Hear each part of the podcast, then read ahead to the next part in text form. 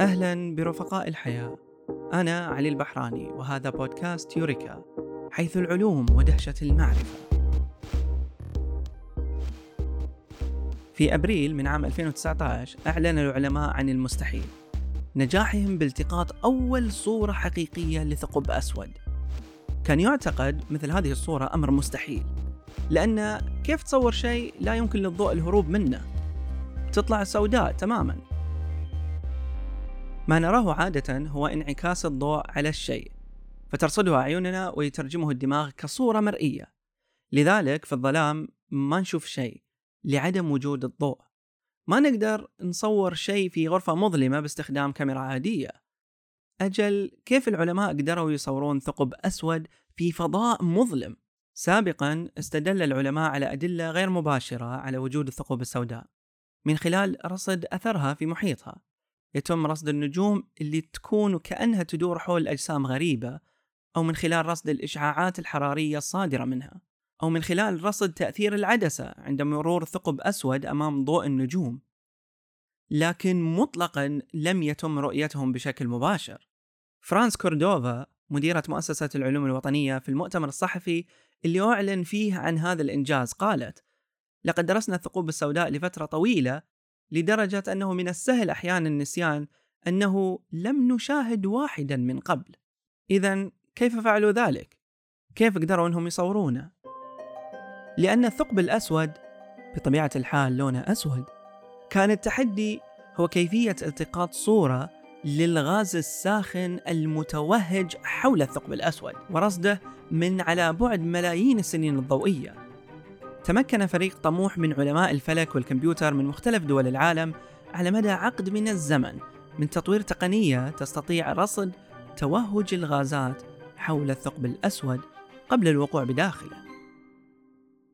تم إنشاء شبكة من التلسكوبات تعرف باسم Event Horizon Telescope وتطوير تقنية تسمح بتصوير الأجسام البعيدة المعروفة باسم Very Long Baseline Interferometry أو باختصار VLBI مشروع Event Horizon هو مشروع تعاوني دولي أطلق في عام 2009 يعتبر أكبر تلسكوب تم استخدامه في التاريخ البشري.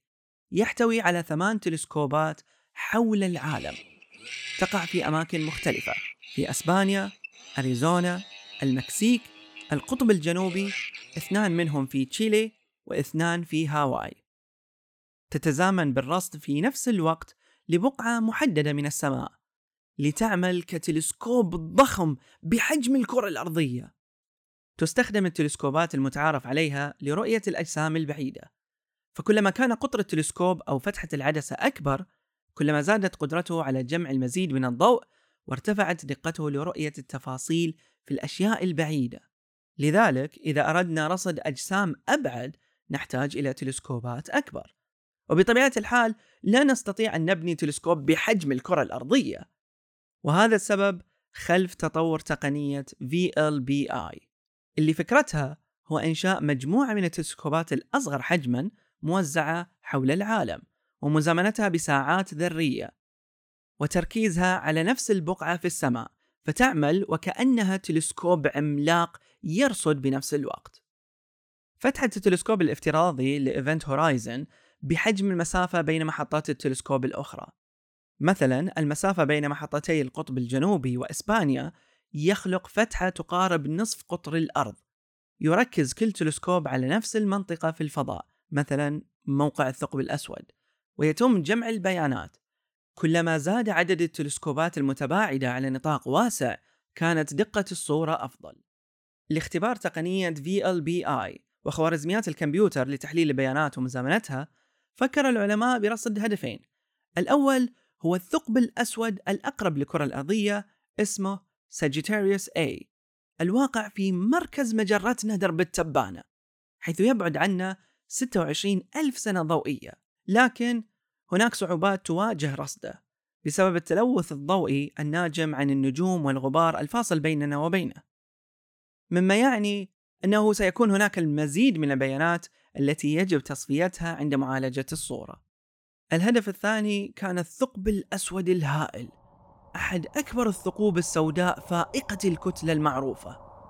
يقع في وسط المجرة الإهليجية العملاقة المسمى ب M87 يبعد عنا 53 مليون سنة ضوئية وكتلته ضخمة جدا تعادل أكثر من 6 مليار كتلة شمسية. بينما الثقب الأسود الموجود في وسط مجرة درب التبانة كتلته تعادل 4 ملايين كتلة شمسية فقط. اهتم العلماء ب M87 لأنه ثقب أسود نشط. تسقط فيه المادة وتنطلق على شكل نفثات من الجسيمات تتسارع إلى سرعات قريبة من سرعة الضوء. لكن بعده يجعله أكثر صعوبة للالتقاط. كما وصفته كاتي بومان عالمة الكمبيوتر التي قادت تطوير إحدى الخوارزميات في هذا المشروع إن الأمر يشبه التقاط صورة برتقالة على سطح القمر. طيب في النهاية وقع الاختيار على الثقب الأسود في مجرة M87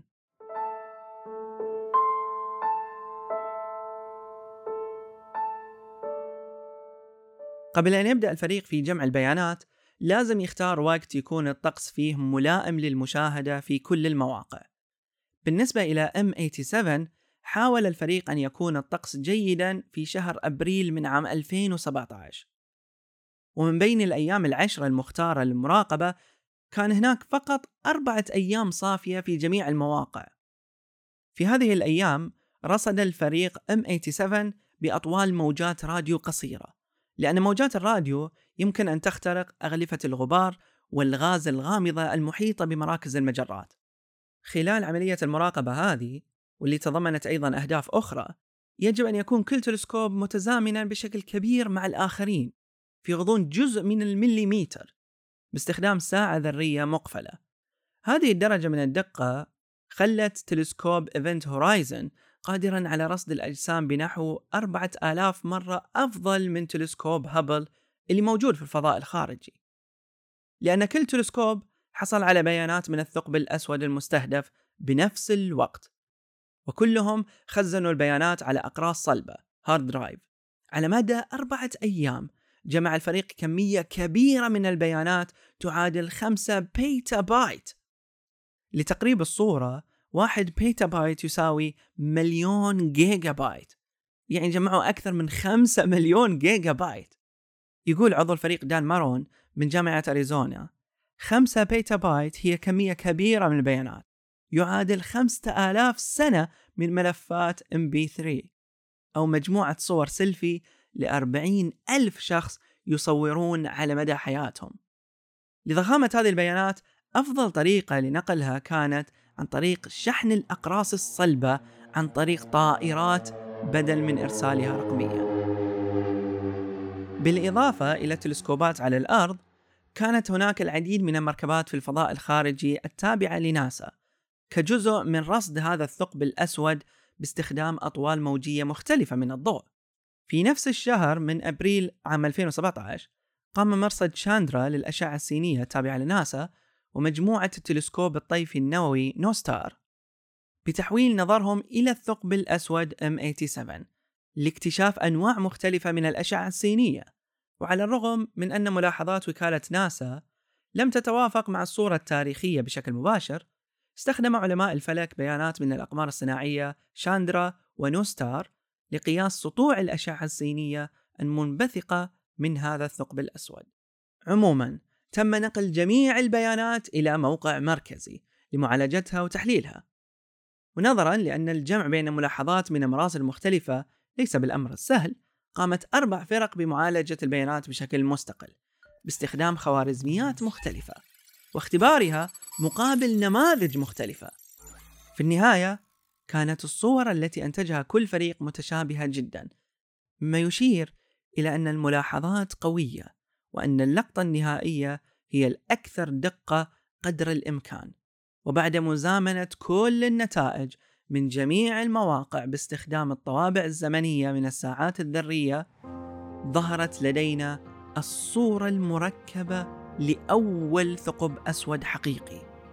تلك الصورة التي تخطف الأنفاس وتشعرك بالرهبة والتواضع أمام هذا الكون الواسع الغامض وأمام هذا الوحش الفضائي الذي يبتلع كل ما حوله.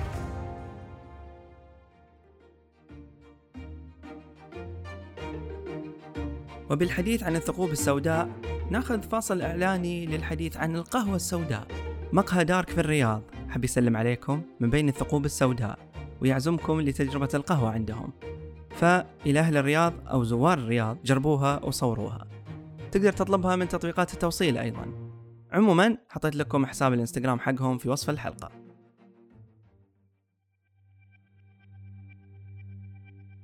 طيب ربما بعضكم يتساءل لماذا كل هذا؟ إيش نستفيد؟ رصد مثل هذه الأجسام الضخمة الغامضة في الكون يتيح للعلماء ملاحظة واختبار النظريات العلمية مثل النظرية النسبية العامة لأينشتاين. إحدى النتائج الرئيسية لمشروع تصوير الثقب الأسود لتلسكوب Event Horizon هو الحساب المباشر لكتلة الثقب الأسود حيث تمكن العلماء من مراقبة وقياس نصف قطر أفق الحدث أو نصف قطر شوارز شيلد وحساب كتلة الثقب الأسود كان هذا الحساب متقارب مع الحساب التقريبي السابق المبني على حركة النجوم التي تدور في مدارها وبالتالي التحقق من صحتها كطريقة لتقدير الكتلة. يمكن أيضا التنبؤ بحجم وشكل الثقب الأسود الذي يعتمد على كتلته ودورانه. من معادلات النسبية العامة تتنبأ بأن الصورة الظلية ستكون دائرية تقريبا لكن نظريات الجاذبية الأخرى تتنبأ بأشكال مختلفة قليلا. لكن تظهر الصورة الحقيقية ل M87 أنها فعلا دائرية مما يضيف مصداقية على نظرية أينشتاين للنسبية العامة. تقدم البيانات أيضا نظرة استكشافية على سلوك هياكل الثقوب السوداء مثل قرص التراكم الذي يغذي المادة في الثقب الأسود ونفاثات البلازما التي تنبعث من مركزها. في بيانات قديمة تم جمعها في عام 2009 11 و12 13 اثنين منها لم يتم نشرها وتم تناسيها إلى حد ما لأن الجميع كانوا متحمسين بشأن بيانات عام 2017 بعض الباحثين أعاد تحليل البيانات ووجدها متوافقة مع نتائج حملة 2017 بما في ذلك وجود قرص مظلم وحلقة مضيئة. وعلى الرغم من أن مجموعات البيانات من عام 2009 إلى 2013 لم يكن لديها دقة كافية لإنتاج الصور إلا أن الفريق اكتشف أن الحلقة الضوئية المحيطة بالثقب الأسود يكون أحد أطرافها أكثر إشراقا من الآخر وأن البقعة المضيئة تتحرك مما قد يؤثر على سطوع دوبلر في بعض الأحيان. وعلى الرغم من أن الصورة ضبابية إلا أنها تطابقت مع توقعات النظرية النسبية العامة بشأن الشكل الذي يبدو عليه المحيط المباشر للثقب الأسود. وأعطت الباحثين أول دليل مباشر على حدود أفق الحدث The Event Horizon منطقة اللا عودة التي تفصل الثقب الأسود عن محيطه. اللافت للنظر أن أحد جوانب الحلقة بدت أكثر إشراقا. كان ذلك متوقعا بسبب مجموعة من التأثيرات في الديناميكية المعقدة حول الثقب الأسود. المظهر الغير متوازن يتعلق جزئيا بتأثير دوبلر. على جانب القرص الذي يدور باتجاه المراقب تعمل حركة المادة على تعزيز الإشعاع مما يبدو أكثر إشراقا ويحدث العكس في الجانب المتراجع. موقع مجلة Nature الشهيرة جمعوا صور من 2009 إلى 2017 يوضح التسلسل للحلقات وكيف يتغير مظهر محيط الثقب الأسود على مر السنين حيث تحرك جاذبية المادة من حوله في دوامة مستمرة. تم استخراج بيانات قديمة عن الثقب الأسود ودمجها مع نموذج رياضي يعتمد على الصورة اللي تم إصدارها في أبريل 2019 لإظهار كيف تطور محيط الثقب الأسود على مدار ثمان سنوات. على الرغم من أنها تعتمد جزئيا على التخمين إلا أن النتيجة تعطي علماء الفلك تلميح حول الجاذبية الشديدة للمادة والضوء من حول الثقب الأسود. وضعت لكم رابط للصورة المتحركة من نيتشر تجدونها في وصف الحلقة. أول رابط ضغطوا عليه وشوفوها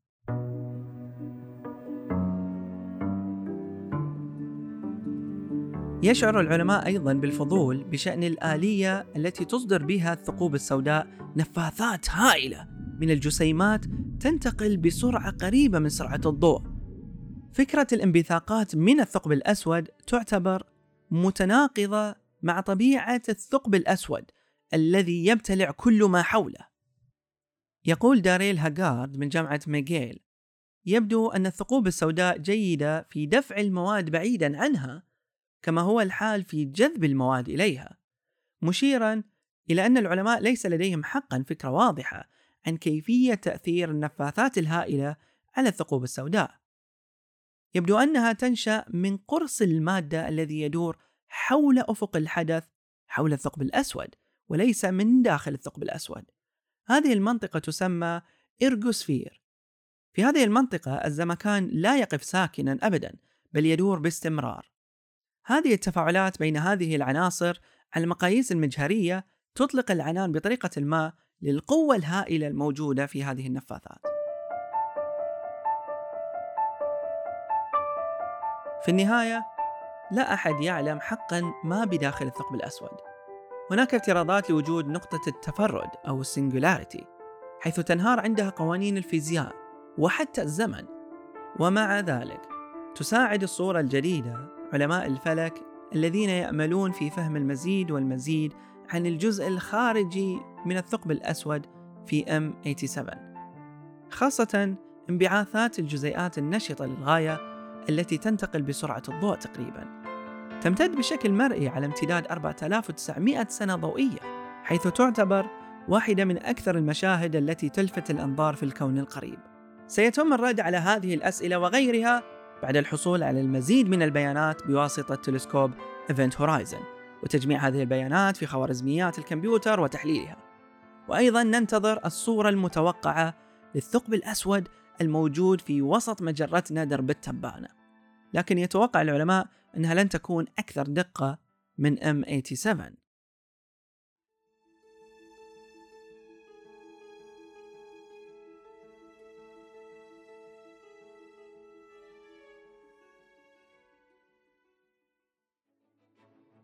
على مدار الحلقة تكلمنا عن أهمية الصورة. تدرون أن أغلبية صور الفضاء من ناسا تكون محسنة وملونة من قبل مختصين؟ يدلك على أهمية إخراج الصورة بشكل جيد.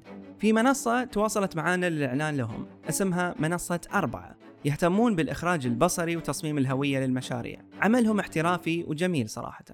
وضعت لكم رابط صفحتهم في وصف الحلقة وتابعوهم.